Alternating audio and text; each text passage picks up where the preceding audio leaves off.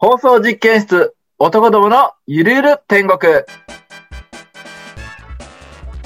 皆さんこんばんは、シスです。こんにちは、おはようございます。エスミンです。30代の男どもが年齢という現実と捨てきれない少年の心を持って、誰かにはきっと役立つ情報を我々の身の回りのことを交えてまったり話していくラジオです。皆さん、今週もよろしくお願いいたします。はい、早速ですけれども、今回はバティが休養でお休みになりましたので、バティファンの皆さん、申し訳ございません。そうだよね、今日休みなんだよそね。う、急遽ね、ちょっと今日は収録無理ってなって、あ、マジかっていう感じなんだけどね。今回は俺とシス君だけだけど、二人で話すのって、うんチアの回、俺が話させてもらった、あの時以来じゃないかな。そんな前だっけ、まあ、確かに最近僕いなかったりっていうのはあるけど、ゲスト来てたりするから、3人じゃないっていうことが、そもそも、久しそぶうりそうそうそうそうそう。かなそうかなそう、対談系が結構久しぶり。あ、そうか。違ってたら、バティの結婚式前後だからもう半年ぐらい前ってことえ、そんな前かあ、でもそうかもしれ結構前だない。ねいやー、早いね、時間経つの。で、全然話変わるんだけどさ、はい。最近ね、はい俺ね、前からずーっと欲しかった、ん iPad Pro と Apple Pencil やっと買ったんですよ。おう全全然変わるね、話。うん、買ったんだ。で、なんで欲しかったかっていうと、やっぱりうん iPad うでん絵を描いてる友達がいるんだけど、うん、うん、うん。いやすごいなんかね、こう楽しそうでいいなって思ってたんだよね。ああ、そうなんだ。もともと俺ってアナログっていうかさ、うん。紙に鉛筆とかマーカーとか、そういうアナログで絵を描いてたんだけど、あ、そうなんだ。タブレット使ったことないってこといや、あるんだよ。うんあの、本当のペンタブレットああ。 ?iPad とかじゃなくて、ペンタブレットとかでうん、うん。描いてたんだけど、なんかちょっと描きづらいなっていうのと、こううん紙に描いてるみたいなのが、やっぱり俺は好きだなと思って、ああ、まあ、人によるよね、そこはね。そうそうそう。で、ペンタブじゃなくてアナログになったんだけど、趣味で描く絵は。うん、うん、うんうん。いや、でもね、iPad Pro と Apple Pencil は本当にこう書き心地が手書きの感覚に近いっていうのを聞いて。あ、そうなの全然違ううん、実際買ったけど、うん。あの、本当にアナログ感がある。ええ、ダイレクトでこう書きたい線が画面にちゃんと反映される。なんかペンタブレットの時は、うんなんかずれたりするのね。俺ここに書いてるのになんでちょっと上にずれんねんみたいああ、僕もそんなに詳しい方じゃないけど、タブレットって、まあ世の中の人が一般的にイメージしてるのって、各画面と映る画面はもちろんモニターがあるから違うわけじゃないな。うん、そうそうそうそうだそう。からちょっとなんかずれる感じはあるんだよね。うんうんうんうん。っていうのがあって、じゃあ、ペンタブレットで書くところに液晶画面つけようぜっていう液晶タブレットっていうのもあるよね、確かね。あるある。その、モニター自体に直接こう書けるようなそう、そうそうあるよパね。ソコンのモニターがタブレットみたいなのも、そうそうそう。昔はね、30万ぐらいで売ってたの。めっちゃ高いよね、あれね。めっちゃ高い。でもデザイナー友達も持ってて、うわ、いいなとは思ったけど、まあさすがにこれは手出せねえなって。 iPad Pro はどれぐらいの値段なの iPad Pro は新品で10万円とか、10万、12、3万とかかな。ああモデルによる俺はちょっと一個型が古いやつ買ったから、ー、うんうんうんうん。そんな高くないんだけど、うんで、Apple Pencil が1万円ぐらいかな。うんうんうんうん。いや、でもね、すすごいびっくりした。うわーって。あ、全然そんなに違うんだ。違和感感じないし、うん。色をさ、うんデジタルだからもう自由に描ける、選出せるわけじゃん。まあ、そうだね。好きな絵そう。選べるよね。マーカーだったら、こういう青じゃないんだよな、もうちょっと水色っぽい青んだよな、でもないよな、みたいな。だかうん、らそういうジレンマがあったけど、もうその制限もないし、うん。黒いところに蛍光緑みたいな、現実ではありえないようなところに綺麗にね、明体するから、こう、絵を描く、俺にとってはね、もう超楽しいおもちゃ手に入ったっていう感じだね、まさに。ああ、そうなんだ。それはいい買い物したね。まあそんな俺の買い物自慢もほどほどにして、そうだえね。ー今週はですね、シス君とエスミンの2人でお送りさせていただきます。どうぞ皆さん、最後までお付き合いください。えー、じゃあですね、今日これからお話しすることはですね、はい。パパさんやママさんは小さなお子さんに、例えばピカチュウの絵描いてとかお願いされることって結構多いんじゃないかなって思うんだけど、ああ。今日はですね、なそるほどんね。なお子様がうんいらっしゃる方にはぜひ聞いてもらいたい。なるほど。このラジオ、うん僕の友達とかがよく聞いてるけど、結構ね、結婚して子供生まれたって人多いから、ここからね、1年後、2年後に書かれたいっていう人は、いるかもしんないけど。そっか、エスミンはあれだもんね。美大卒なんだっけ絵とか書いてるもんね。バティの結婚式でも書いてたもんね。そう、書いた書いた。そう。めっちゃで得意と。そう、まあ、一応ね、美大卒までは行ったから、プロではないけど、うん一応絵を学んだ人から見ると、こう、絵を描くのを学んでない人ってう、んすんごい描き方するなと。えーって、そういう描き方するみたいなね。そういうふうに思うんだよ。ああ、うんもう、その違いわかるんだ、そこで。いや、もう全然違う。あ、そうなんだ。うわーって、そうだよねって、絵描かない人ってこういう風に描くんだ、みたいな。いや、でもそんなのね、美大でも入ってないとわかんないから、書き方が我流になるよね。適当に書くよね、そんなのね。そう、だから、うん今回はね、そうんの絵を学んできた俺が、うんここをつかめば、あなたの絵はぐっと良くなりますよっていうコツを伝えていけたらなと思っあてあ、これはありがたいコーナーだな。聞きたい、聞きたあ、い。本当に。ああ、うんよかったよ。はい。じゃあね、あの、シス君、例えば、いうん目の前に、はいまあ、シス君が大好きな可愛い猫ちゃんがいるとかわいいし猫いて、る。それを絵に描くとしたら、どこから描き始めるどこからそう、真っ白な紙が渡されて、ペンが渡されて、うんじゃあ、この可愛い猫ちゃん描いてくださいって言われたら、どっから描き始めるええ、み、耳から書くかな。うん、耳、あー耳だな。耳から。耳だね。耳描いて、うんこう顔の輪郭をぐーって描くみたいな。そうだね。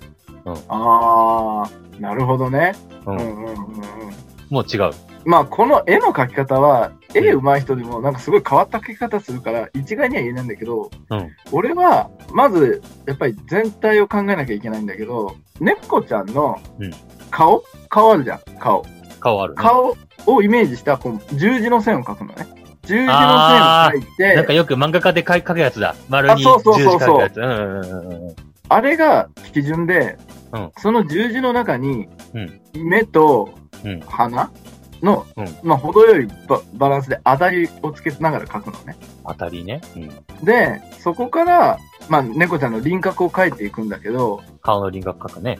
なんかさ、普通の人ってさ、一筆書きでさ、もう急にこう、猫ちゃんのこう輪郭を描こうとしないかな。だって、書くときは、それは線書くでしょうよ。そうなんだけど、その一発で、要はアウトラインを決めようとしてるのね。アウトラインっていうのはうその輪郭線ね。うん。でもなんだろうな。厳密には、この世には輪郭線なんてものはなくて。え、ないのえないじゃん。だって、黒い線が引いてあるわけじゃないじゃん。いや、まあまあ、そうだけど。奥行きがどんどん見えなくなって、うんあ、顔はここまでのラインだな、みたいな。うんうんうんうん。まあそんな感じだから、その十字線を書いて、猫ちゃんの、その、十字線を基準に、うんじゃあ、目の位置はここだから、耳は大体ここら辺だなって、こう、距離を見ながら書いていくのね。こうこうこう。言ってる意味わかるかなあ例えば、なるほどね。目の大きさに対して、うん耳の大きさはこのぐらいだなって、なんか比較しながらだったらなんとなくわかるじゃん。なるほどね。うんうんうんうんうん。そういう風にしてバランスを見ながら書いていって、で、もう一つは、その、なんだろうな、骨格を意識するっていうか、骨格。ここが頭で、うんこれが体で、これが尻尾で、足でとか、大体の骨格を、だからさ、骨骨人間みたいな感じで書くのね。あー、なんか、よく漫画の書き方とかでなんか骨の人いるよね。棒人間の人。そうそうそうそうそうそう、骨骨人うんうん間うんみたいだったらさ、うんこうなななんとなくこう、猫ちゃんのその時のポージングとかで書けるじゃん。書けるかな あんまり書ける自信ねえな。うんうんうん。な、なんとなくでいいんだけどね。うん。で、その時も、頭がこの大きさだから、うん頭に対して足の長さこんぐらいだな、みたいな、当たりつけながらその、骨骨の線を書くのね。うんうんうんうんうん。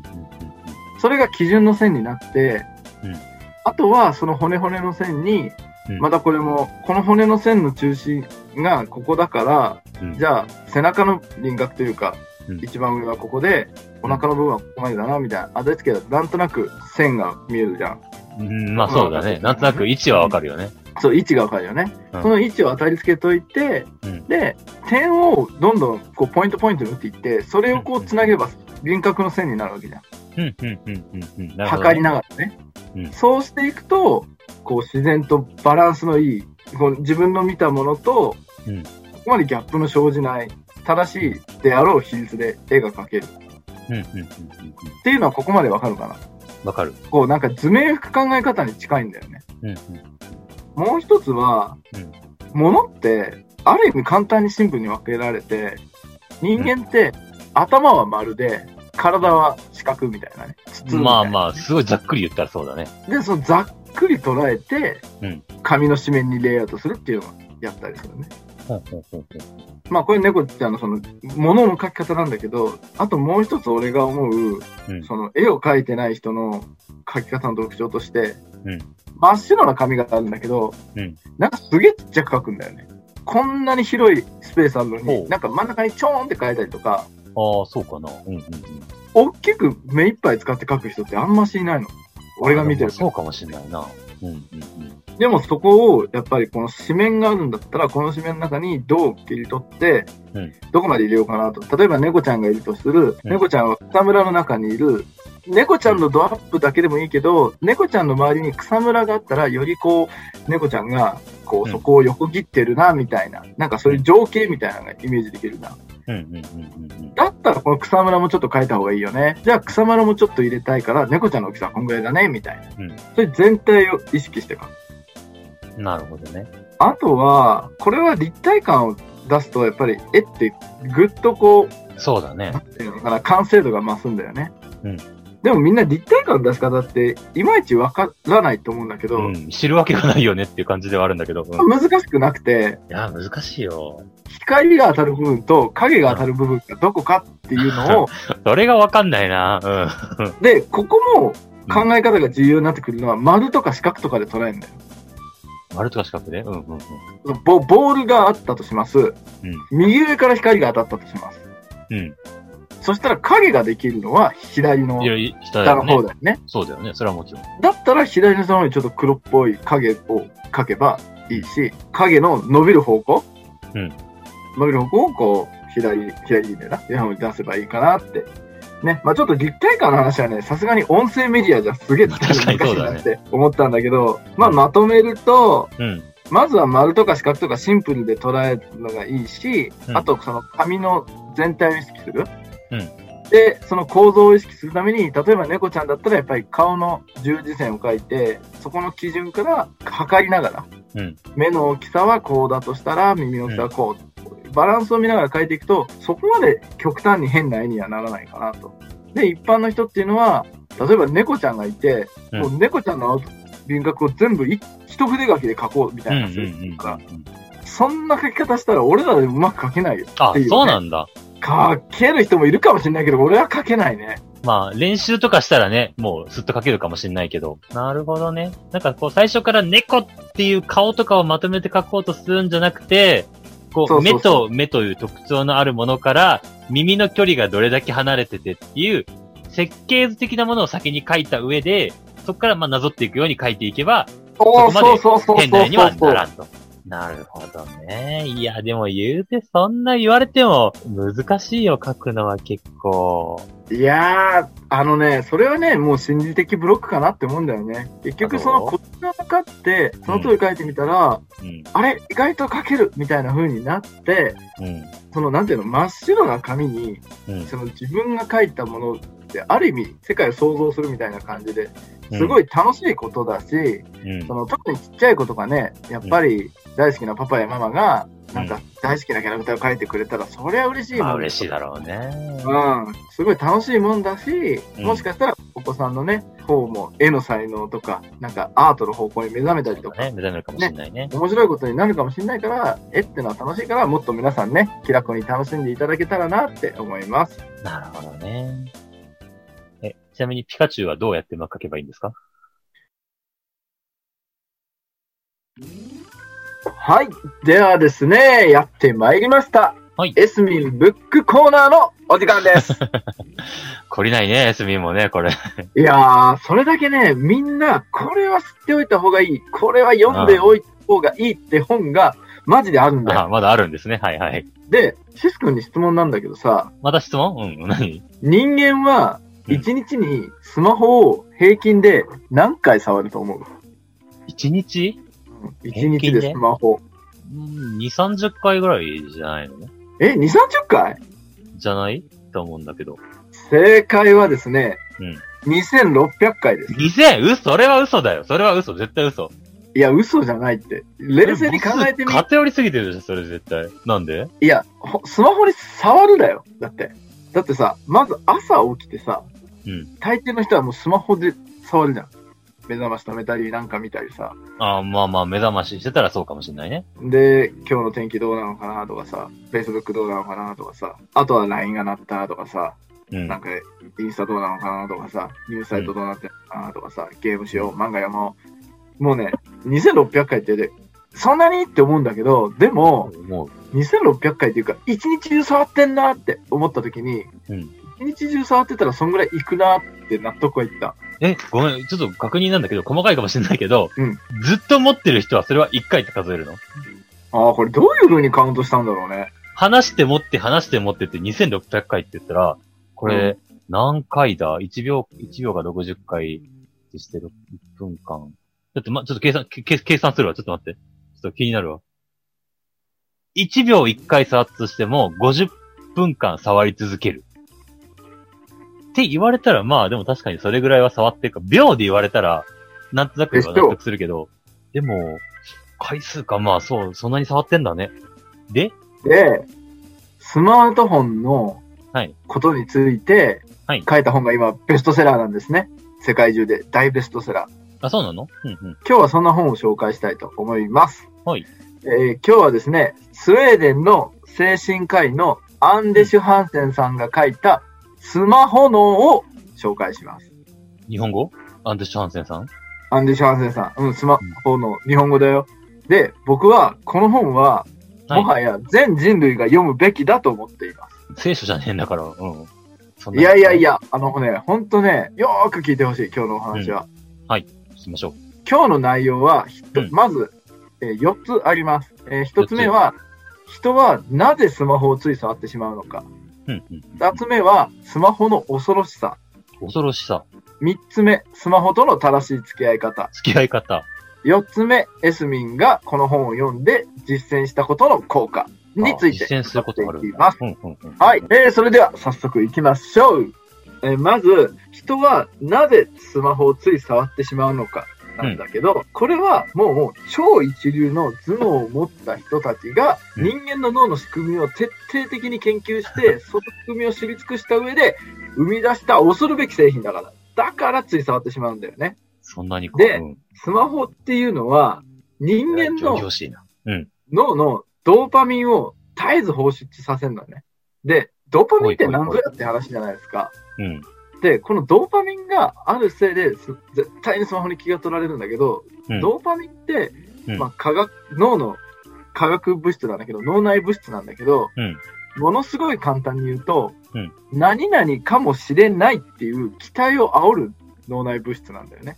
えー、そうなんだ。テレビとかでよく聞くけど。だから何々かもしれないっていうのは、うんあのもしかしたらこれがすごい大事なお知らせなのかもしれないとかうんうんスマホだとしたらね、うんこれはもしかしたら大好きなあの子からのうん。あであ、なるほどね。なるほど、なるほど。うん。そういう期待を煽るのね、うんでスマホの通知や SNS のいいねっていうのはもしかしたらを煽って自然とスマホに手が行くように仕向けられてああ、るそれねはわかる気がするな。うん。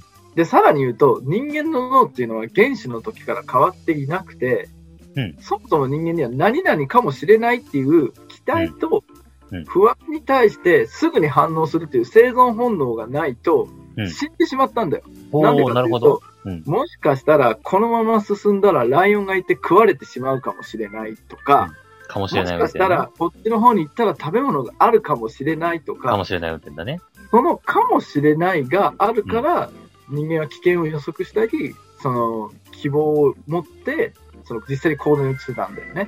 うんうんうんうん。で、人間のストレスや鬱っていうのも、この生存のために必要なもので、あ、そうなスんマだ。ホはこの本能を常に刺激をし続けるんだよね。で、なるほど。脳はその刺激し続けるスマホに対してまだ適応できてないっていう。うんうんうんまあ、だからね、人間はついね、こうスマホを触っちゃうんだけど、うん。うん。じゃあ次、スマホの恐ろしさ。スマホの恐ろしさはね、まずね、iPhone ってさ、スティーブ・ジョブズが作ったじゃん。作ったね。そのジョブズは、実は、そんな我が子に iPhone や iPad を与えなかったんだよ。あそうなしんだて、うん。そんな素晴らしい製品なのになぜって思うじゃん。思うね。で、さらに言うと、Facebook とか Twitter とかの創業者たちも、うん自分たちの生み出したものにすごい後悔してるのね。ああそうんななんにださ、みんなを夢中にさせてさ、世界を変えたものなのにね。すごいものなのにね。で、その理由っていうのは、やっぱり脳への影響がすごすぎるってことなんだけど、うんえっと、まずは集中力が下がっちゃうってこと。スマホっていうのはさ、いろんなアプリが同時に立ち上がって、うん。常になんかいろいろ通知がして、そのマルチタスクを求められるのね。うん。で、マルチタスクっていうのは、その集中力が下がるんですよ。あ、そうなんだ。で、えっ、と、もう一つは精神面の影響があって、最悪うつ病にもなっちゃう。うん、うん。なんでかっていうと、スマホや SNS っていうのは常にストレス、不安を誘発。まあ、ある意味ドーパミンがそうなんだけど、うん。それを使い続けると、防衛本能としてうつ病になっちゃうっていうね。うん。うん。うん。うんだからスマホ依存依存症になっちゃうと、同時にうつ病になってしまうっていうリスクもある。あ、そうなんだ。ええで、最後に睡眠への影響。それはあるだろうな。 寝る前にスマホを触ると、ブルーライトにさらされて、よく言ブう、ね。ルーライトっていうのは、また化学物質の話になっちゃうんだけど、うんメラトニンの分泌を刺激して、うん脳を、今は夜なのに、昼だと錯覚させる効果があるのね。っていうよね。だから、眠りの質が下がっちゃうんだよ。うん。っていうのは聞く。で、結局、睡眠不足になると、うん睡眠不足の作用として、ストレスやうつを引き起こす。うんだから、スマホっていうのは、集中力も下がって頭も悪くなるし、うんストレスや不安でうつになるし、うんで、睡眠への影響もあって、えさらにやっぱり疲労とかうつになるっていうね。うんそこがすごい恐ろしいところ。なるほどね。で、依存症がすごい強いってことね。うんで、そんなスマホとどう付き合っていけばかいいのかっていうことになるんだけど、うんもはやスマホがない生活なんて考えられないと思うんだよ。まだかあ、らそうだね。じゃあスマホと健康的に向き合うにはどうしたらいいかっていうのもこの本には書いてあって、はいはいはい。一番の解決策は運動。運動。はいもう体を動かすこと。はいはい。で、これはなんでかっていうと、人間っていうのは本来体を動かす生き物なのね。うん。なるほど。体を動かすことによって脳が活性化されるんだよ。うんだから、運動をすることで集中力も改善されるし、ストレスの予防にもなるんだよ。ああ、そうなんだ。そう。だからスマホでこう低下するような能力を補えるのは、うん運動なんだよね。運動で回復できるんだよ。なるほどね。で、運動って言ってもいろいろあるじゃん。あの、あるある走るとか筋トレとかヨガとか、そういうブルマルだろうしウね。ォーキングとかね。どんな運動でもいいんだって。効果あるんだって。週に合計2時間でいいから運動しましょうって言あっあ、て。週にね。うんうんうん。そう、1週間に2時間。1日2時間とかじゃないよ。そうだね。一週に日時間はやばいね。でいいから運動しましょうって。で、まあいろいろね、スマホがなんで恐ろしいのかとか、スマホうにの対策として運動がいいとか、いろいろ書いてある。この本を読んで、俺がやっているのは、うん3つあるんだけど、うんまずは、俺はスマホを使う時間を制限してるのね。スクリーンタイムって機能知ってるシス君。知らん。スクリーンタイあ、ム。知らない、うんスクリーンタイムっていうのは iPhone、Android はわかんないんだけど iPhone にはあって、うんその例えば Facebook を1日2時間使ったらもう自動的に制限かけて使えなくするっていう。えー、そんな機能あるんだ。そう、使えなくなる前に2時間過ぎました。これ以上使えますか今日はやめますかみたいなね。その機能を使ってる。だから、もちろんスマホをね、いっぱい触る日っていうのはあるんだけど、そのスクリーンタイムが出たらもうそれ以上触らないようにする。なるほどね。っていうのが一つ。もう一つは、寝る前はもう絶対スマホ見ない。あのねそれはね。前日になんか面白いスマホアプリの漫画とかあってさ、つい見ちゃった人、うんいや、もう今日はスマホ見ない、ちゃんと本読んで寝るみたいな風にすると、もうマジでね、朝起きた時のね、体調が全然違う。ああ、そんなに違うんだ。なんかね、やっぱりね、見ない方がね、すっきり起きれるね、朝。ああ、そうなんだね。そう、それはね、たとえ睡眠時間が短くてもね、やっぱりスマホを見ない方がね、マシだなって思うし、あ、そんなになんだ。そう、やっぱりこう、ブルーライトって夜絶対見ちゃいけないんだなって思ったね。うん。あとは運動ね。うん運動は、あのー週2時間つっても俺は結構難しいなと思ってて、うん朝、毎日ね、俺スクワット10回とスプランク30秒だけやってるのね。これで1分ぐらいで終わるんだけど、うんそれでもね、全然集中力違うなと思ああ、そんなに違うんだね。う。うん、なんか気持ちもやるぞっていうね、なんかこう、戦闘モードみたいにもなるしね。なるほどね。そんなスマホは恐ろしいけど、まあ、超便利で人類の必需品であれ、でも、諸刃の剣。だからこそ、スマホの本質としてね、みんなうまく付き合っていけたらなと思って、みんなね、このスマホ脳に興味を持った人は、ぜひともね、えー読んでもらいたいし、僕は本当に全人類読んで、みんなスマホと楽しく向き合った方が、この世界はいいんじゃないかなって思いました。え、でも、向き合った結果、歩きスマホが増えたら、どうしたらいいんですかあいつらぶっ殺していいですかいや、それもさ、だからさ、スマホに支配されてるってことだよ。とね、歩きスマホしてるやつだけはね、見るたびにね、携帯バーンと落としたくなるんだよね。前も言ったかもしれないけど。うん俺やったら刑事事件だけどさ、でもさ、気持ちはわかるし、ある意味、そうした方が、その人の目は覚めると思うんだけどね。え、じゃあやっていいってこといや、うんシス君の自己責任 で。俺は、そりゃそう俺はだ。責任取んないけど。そりゃそうで。あっという間に終了のお時間となりました。はーい。あ、シス君今日はどうでしたそうだね。今日はエスミンがめちゃくちゃ喋ってたから、あんまり僕喋ってないなという感じがするんだけれども。確かに。俺発信のことが多いよね。絵とスマホで。うんだからスマホの話とか聞いて、すごいいろいろ聞いてみたいことはあったけども、とりあえず待とうと思って待ってたら終わったっていうのが今日の回の感想な気がするな。ごめんごめんごめんごめん。ちょっとね、伝えたいことが多すぎたね。でもね、ほんとね、この本ね、面白くてさ、うん。人間の脳の仕組みのことを解説することがあって、うん。俺が面白いなって思ったのは、うん。不安ってなんであるのとか、うん。うん。うんストレスってなんであるのとか、うん。うつ病は実は意味があるとかね。うん。なんかそこら辺とかも読んでてすごい面白かったんだよね。この本はあれなんだね。スマホの科学的影響をみたいなことが書いてあったりするものなのかな、きっあ、そうそうそう。科学的な影響を、その、いろんな世界中のいろんな実験をもとに、その結果をもとうんうんうんに、このアンデシュ・ハンセンさんがと。まとめた教んえだてねく。れるっていう。そうそうそうそう。さっき言ってた、スティーブ・ジョブズは息子に iPhone を与えなかったっていう理由も多分書いてあるんだろうね、きっとそこには。そうそうそうそう。けどう、んそれを知りたい人はこの本読んでねっていう感じなのかな、もしかすると。そうだね。うん。そした全ら部こはの伝え本き、れないが。そうだね、全部読んでると大変だろうから。まあ、これでこの本、ちょっとそれ気になるなと思った人はね、うん。ベいストセラーだったら本屋に普通に並んでたりするのかなと思う。や、結構もう目立つとこに平置きで置いてありますね。ああ、そうなんだ。本当うにんな本んな屋行からあなのいからな。本屋ランキングとかにも置いてあるよ。あそんなに最近発売された本ってこと去年かな日本で発売されたのは。 去年の十11月だね。うんうんうんうんうんこの、俺を読んだのは先月だけど。え、例えばさ、この、よく聞くのがね、テレビとかでも、スマホ見て寝たらダメ、パソコン見て寝たらダメみたいなことあるけど、パソコンもダメってこまあ、要はブルーライトがダメってことだよね。とブルーライトって何なんだっていうのは若干思ったりはするんだけど、なんかブルーライトカットメガネとか売ってるじゃん。ああ、あるね。うどん。んだけ効果あるんだろうなって思うよね。まあね。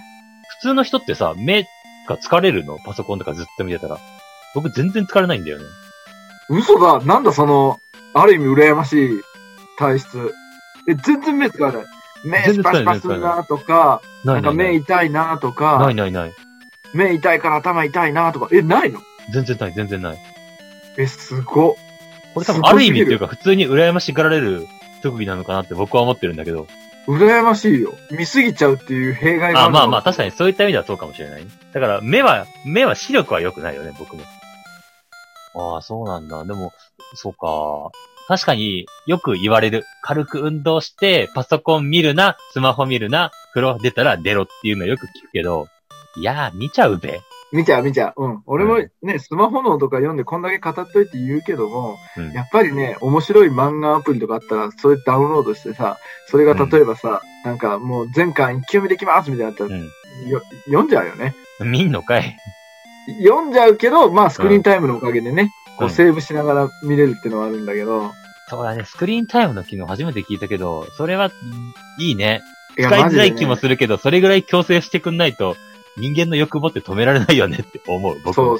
そうそう。しかもさ、SNS とか見ててさ、うん。なんだろう、もちろん友達の近況してるのも大事だけどさ、うんじゃあそっちがどんだけ有益かって言ったら、うんまあね、娯楽の一種じゃんって感じ。まあ、そうだね。逆にその、そうそう2時間しか1日見れませんよって言われたら、くだらないことでスマホ触らないようにしようって思うよね。本当に重要な時に残しとこうって思うから、絶対的には下がるよね。触ろうとする回数そうが、ねそ。うそう。いや、でも2400、600はないと思うんだけどなまあ、確かにね、シス君の言う通り、どういう実験をもとにっていうのは、そうだよね。ちょっとね。秒だったらわかるけど、回って何を持ってってなるよね。うん。もうちょっと触ったら、あ、一回っていうカウントじゃないと多分そこまでいかないよね。そうだよね。持ってる間にずっと1、2、3、4、5、6ってカウントされるんだったらまだしもって思うけど、まあでもその辺もこのスマホ脳っていう本には書いてくれてんのかなですね。気になる方は読んでください。そうだね。まあそんな感じですかね、今週は。はい、今週もありがとうございました。放送実験室男どものゆるゆる天国は毎週金曜19時に更新です。番組では引き続き皆様からのお便りを募集しております。ツイッター、メール、コメント、メッセージにていつでもお寄せください。すぐに取り上げさせていただきます。 YouTube でお聞きの方は、良ければチャンネル登録、高評価、通知のオンもよろしくお願いいたします。また、当ラジオではゲストの募集も行っています。ラジオに出てみたい、何かを宣伝したい、こんなことについて話したいという方はツイッターもしくはメールアドレスにてご連絡ください。放送実験室男どものゆるゆる天国。